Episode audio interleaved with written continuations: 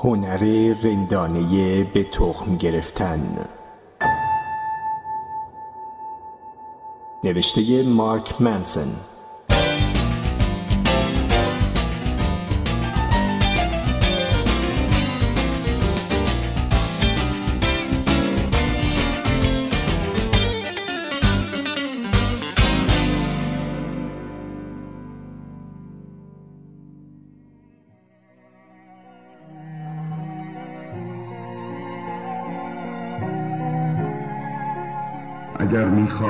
نگهم داری دوست من از دستم می‌دهی. اگر می‌خواهی همراهیم کنی دوست من تا انسان آزادی باشم. میان ما هم بستگی از آن گونه می‌روید که زندگی ما هر دو تن را غرق در شکوفه می‌کند.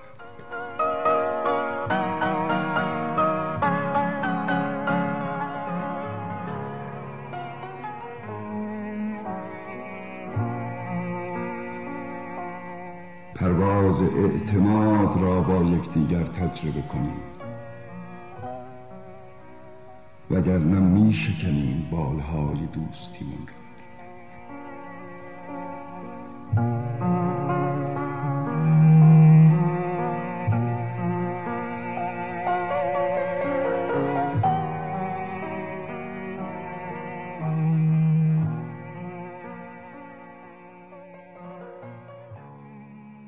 چجوری اعتماد بسازیم؟ همسر من از اون دست آدماییه که وقت زیادی رو جلوی آینه سپری می‌کنه. عاشق اینی که خوشتیپ و خوشگل باشه. منم طبیعتا عاشق اینم که اون خوشتیپ و خوشگل باشه. شبا قبل از اینکه بزنیم بیرون بعد از یه ساعت آرایش، شینیون، انتخاب لباس یا هر کاری که خانما پشت میز توالت انجام میدن از اتاق میاد بیرون و از من می‌پرسه که خوب شدم؟ معمولا خیلی جذاب میشه ولی گهگاهی هم خوب نمیشه. مثلا شاید می‌خواسته مدل جدیدی به موهاش بده یا تصمیم گرفته چکمه هایی بپوشه که یه fashion designer جلف میلانی فکر کرده خیلی آوانگارده. حالا دلیلش هرچی که بوده جواب نداده. وقتی اینو بهش میگم معمولا خیلی میره رو مخش. همزمان که داره برمیگرده سمت میز توالت یا کمد لباساش تا هر کاری که کرده رو از اول انجام بده و سی دقیقه دیگه ما رو معطل کنه چند تا فوش کیدارم به زبون میاره که چند تایشو هم به سمت من روونه می‌کنه. روال معمول اینطوریه که مردها تو چنین شرایطی دروغ میگن تا همسر یا دوست دخترشون رو خوشحال کنن. ولی من این کارو نمی‌کنم. چرا؟ چون صداقت تو رابطم از اینکه همیشه حال خوب داشته باشیم برام مهمتره. آخرین آدمی که من باید خودم و پیشش سانسور کنم زنیه که دوستش دارم و دارم باهاش زندگی می‌کنم.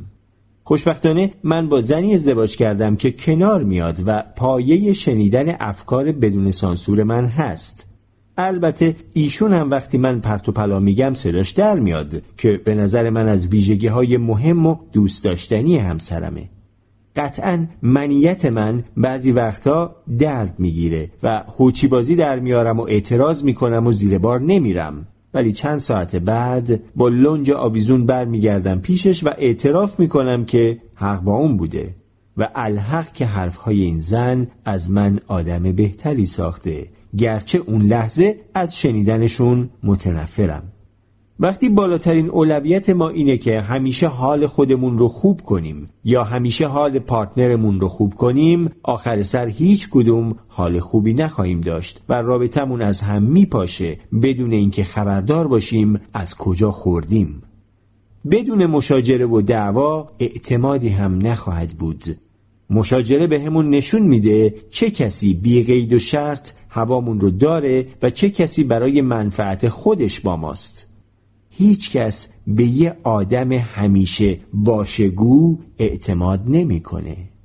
اگه پاندای سرخوردگی اینجا بود بهت می‌گفت که درد تو روابطمون برای تثبیت اعتماد در همدیگه و ایجاد سطوح بالاتری از صمیمیت لازم و ضروریه برای اینکه یه رابطه سالم باشه طرفین باید طالب این باشن که به هم نه و نه بشنون بدون این نفی کردن ها بدون این پس زدن های گاه و بیگاه مرزها فرو میریزه و مشکلات و ارزش های یه نفر به مشکلات و ارزش های اون یکی میچربه.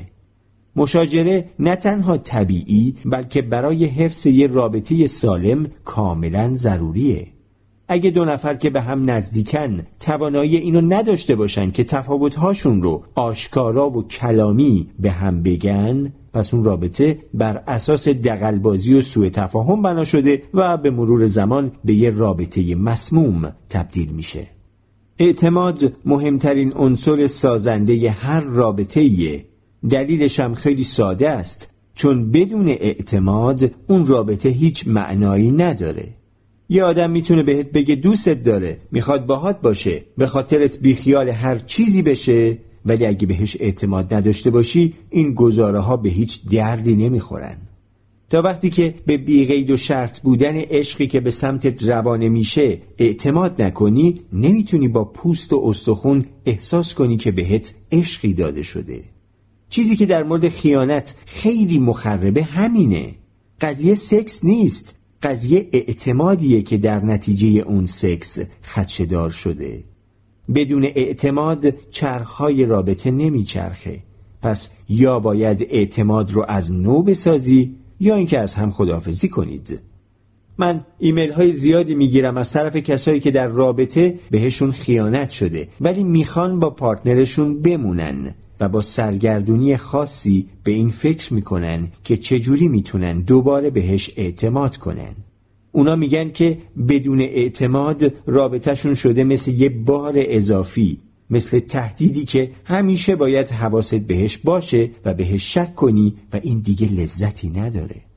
مشکل اینجاست که بیشتر آدم هایی که در حال زیرابی رفتن مچشون گرفته میشه معذرت خواهی می‌کنن و با چرب زبونی عبارت هایی مثل دیگه همچین اتفاقی نمیافته رو به زبون میارن و تمام. خیلی از کسانی که بهشون خیانت میشه ساده لوحانه این حرفها رو باور می‌کنن و ارزش های پارتنرشون رو زیر سوال نمی‌برن. از خودشون نمی‌پرسن که آیا این ارزش ها از پارتنرشون آدم خوبی می‌سازه یا چی؟ اونقدر درگیر چنگ زدن به رابطهشون شدن که نمی‌تونن تشخیص بدن که بابا این رابطه کوفتی تبدیل به سیاه چاله شده که همه عزت نفست رو بلعیده اگه کسی خیانت کنه دلیلش اینه که چیزی جز رابطه اهمیت بیشتری براش داشته شاید اون چیز قدرت و تسلط روی دیگران باشه شاید گرفتن تایید از طریق سکس باشه شاید تسلیم شدن در مقابل تکانه ها و امیال آنیشون باشه. هر چی که باشه پر واضحه که ارزش های فرد خیانتکار یه جوری نیست که از رابطه سالم پشتیبانی کنه. و اگه خیانتکار به این قضیه اقرار نکنه یا باهاش به سازش برسه اگه جمله از مد افتاده نمی‌دونم با خودم چه فکری کرده بودم خیلی هل شده بودم و مست بودم و اونم اونجا لوندی می‌کرد و از این چیزا رو به عنوان جواب بلغور کنه یعنی خودشناسی لازم برای حل مشکلات رابطه رو نداره. چیزی که باید اتفاق بیفته اینه که فرد خیانتکار باید لایه های پیاز خودشناسیش رو دونه دونه ورداره و بفهمه که چه ارزش های تخمی باعث شد شیشه اعتماد رابطه رو بشکنه و اینکه آیا هنوز ارزشی برای اون رابطه قائل هست یا نه. اونا باید توانایی این رو داشته باشن که بگن می‌دونی چیه؟ من خودخواهم. بیشتر از رابطه به خودم اهمیت میدم. اگه بخوام صادق باشم هیچ احترامی برای رابطم قائل نیستم.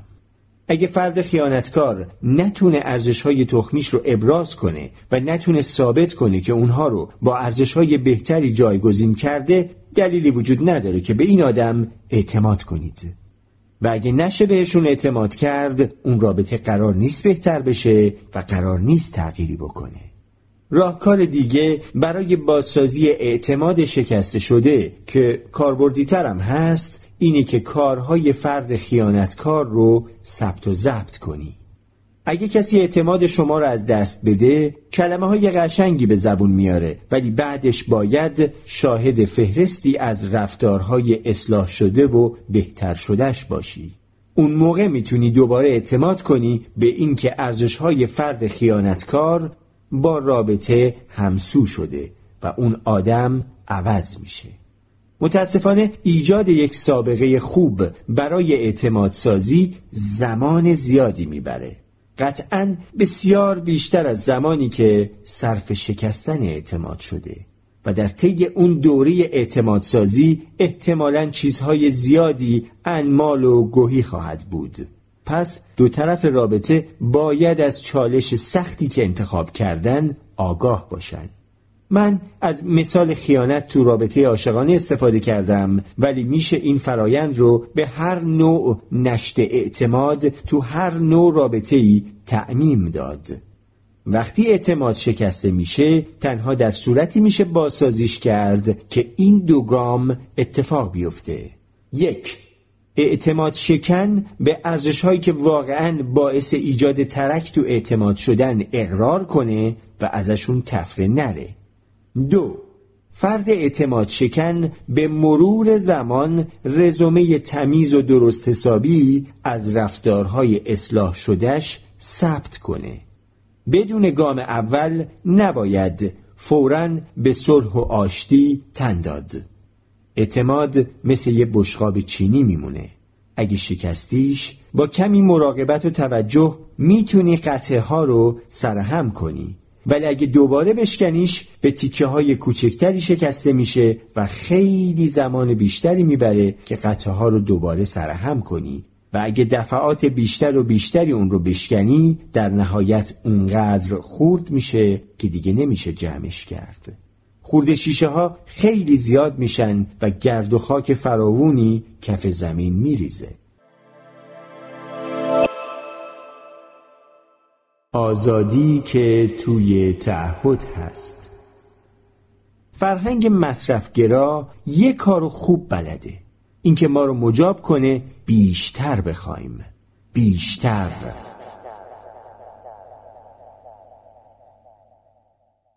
همه این تبلیغات و بازاریابی ها حامل این پیامی که هرچه بیشتر بهتر.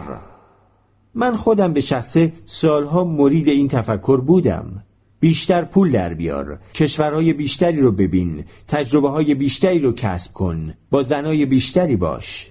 ولی بیشتر همیشه بهتر نیست. در واقع عکس این قضیه درسته. واقعا اغلب اوقات با کمتر خوشحالتریم. وقتی فرصت ها و گزینه های بیشتری جلومون باشه رنجی میاد سراغمون که روانشناس ها بهش میگن پارادوکس انتخاب. لب مطلبش اینه که هر چقدر گزینه های بیشتری بهمون به بدن میزان رضایت ما از گزینه ای که انتخاب می‌کنیم کمتر میشه چون از همه گزینه های که از کف رفتن مطلعیم. یعنی اگه دو تا گزینه داشته باشی برای خونه ای که می‌خوای اجاره کنی و یکیشون رو انتخاب کنی احتمالا با راحتی خاصی توش میشینی و اطمینان داری که انتخاب درست رو کردی.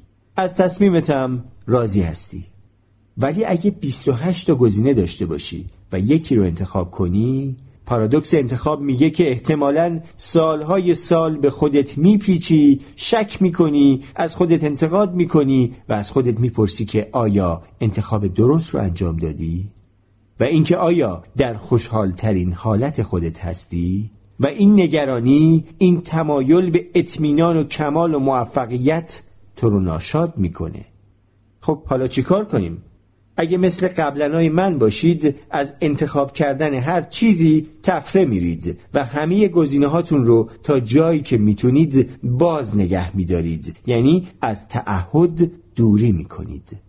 ولی اگرچه سرمایه گذاری عمیق روی یه شخص یه مکان یه شغل یا یه فعالیت ممکن ما رو از وسعت تجربه هایی که دوست داریم محروم کنه ولی رفتن دنبال وسعت تجربه ها ما رو از فرصت تجربه کردن پاداشی که در عمق رابطه نهفته است محروم می‌کنه. تجربه هایی هستن که فقط وقتی می‌تونی داشته باشی که پنج سال یه جا زندگی کرده باشی. وقتی که بیشتر از یه دهه با یه نفر باشی. وقتی که بیشتر عمرت رو روی یه مهارت یا صنعت گذاشته باشی.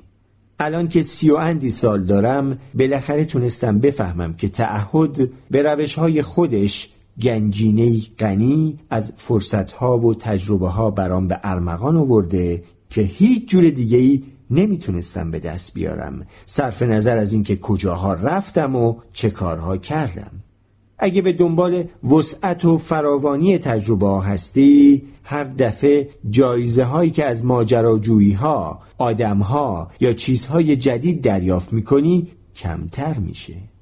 اگه هیچ وقت از وطن بیرون نرفته باشی اولین باری که به یک کشور دیگه میری ضربه شدیدی به دیدگاهت وارد میشه و الهام بخش تغییرات بزرگ در وجودت میشه. چون تجربه های محدودی در چنته داری که باهاشون مقایسه کنی. ولی وقتی 20 تا کشور رو گشتی کشور 21 ضربه آرومتری بهت می‌زنه و چیزهای کمتری بهت اضافه می‌کنه و به همین ترتیب وقتی 50 کشور رو گشتی 51 یکمین کشور از اونم کمتر بهت اضافه می‌کنه. و این رو میشه به دارایی های مادی پول سرگرمی ها شغل ها دوست ها و پارتنرهای رومانتیک یا سکشوال هم تعمیم داد. که همگی ارزش های خز و سخیفی هستند که آدم واسه خودش انتخاب می‌کنه. مسنتر که میشی با تجربه تر که میشی هر تجربه جدید با شدت کمتری روی تو تأثیر می‌ذاره. اولین باری که توی مهمونی مشروب خوردم خیلی هیجان انگیز بود. بار صدم باحال بود. بار پونصدم برام مثل یه آخر هفته معمولی بود و بار هزارم حوصله سربر و بی اهمیت بود. اتفاق بزرگی که برای شخص خودم طی چند سال اخیر افتاده توانایی من در پذیرش تعهد بوده. انتخاب کردم که غیر از بهترین آدمها، تجربه ها و ارزش های زندگیم بقیه رو پس بزنم. کرکری همه پروژه های کسب و کاریم رو کشیدم پایین و خودم رو وقف نوشتن کردم. از وقتی همچین انتخابی کردم وبسایتم محبوبتر و پربازدیدتر از اونی شده که تصورش رو می کردم. مدت هاست که به یک زن متعهد شدم و در کمال شگفتی از هر کدوم از اون روابط یک شبه دختربازی ها و جفتک پرونی هایی که در گذشته داشتم حال خوب و پاداش بیشتری به ارمغان آوردم. به یک نقطه جغرافیایی متحد شدم و روی تعداد اندکی دوستهای واقعی سالم و بهتر از آب روان سرمایه گذاری کردم. و چیزی که دستگیرم شد خیلی نامتعارف و عجیبه که آزادی و رهایی خاصی در تعهد هست. دیدم که رد کردن بقیه گزینه ها و حواسپرتی ها به نفع چیزهایی که خودم انتخاب کردم و تصمیم گرفتم که در درجه اول اهمیت زندگیم قرار داشته باشن فرصت ها و منافع بهتری برام داشته. تعهد بهت آزادی میده چون که دیگه حواست پرت چیزای بی اهمیت و کم ارزش نمیشه. تعهد بهت آزادی میده چون به توجه و تمرکزت جهت میده و اونها رو به سمت چیزی که در خوشحالی و سلامت تو کارآمدترینه معطوف می‌کنه. تعهد تصمیم گیری رو راحتتر می‌کنه و ترس از دست دادن فرصتها رو حذف می‌کنه. چون می‌فهمی که چیزی که الان داری به اندازه کافی خوبه. پس چرا همش سر به دست آوردن بیشتر و بیشتر هرس بزنی؟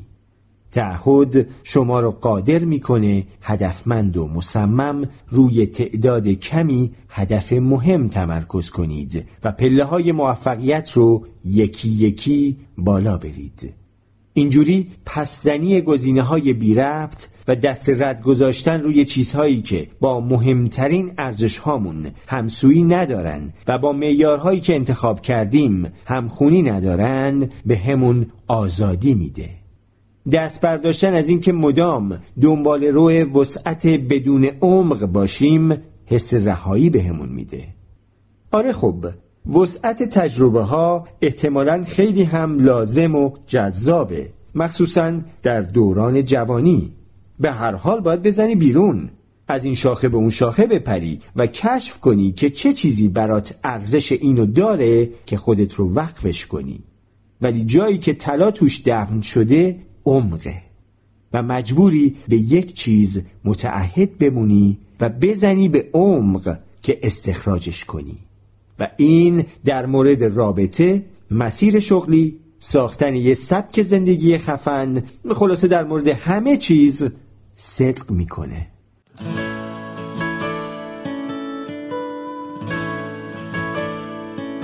It's not time to make a change. Just relax, take it easy. You're still young, that's your fault. There's so much you have to know. Find a girl, settle down. If you want, you can marry. Look at me, I am old, but I'm happy. I was once like you are now, and I know that it's not easy to be calm when you found something going on. Take your time, think a lot, think of everything you've got, for you will still be here tomorrow, but your dreams may not.